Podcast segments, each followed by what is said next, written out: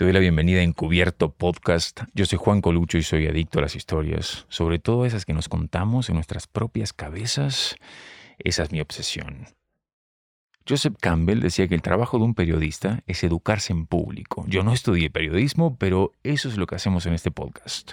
Acabas de encontrar conversaciones entre dos personas, una de ellas muy exitosa, por supuesto estoy hablando del invitado o la invitada, donde hablamos de todo lo que nos hace humanos, del camino, de los desafíos, las inseguridades, las relaciones, logros, miedos y tanto más que necesitaría hora y media de tu tiempo para explicarlo todo, pero no queremos eso ahora.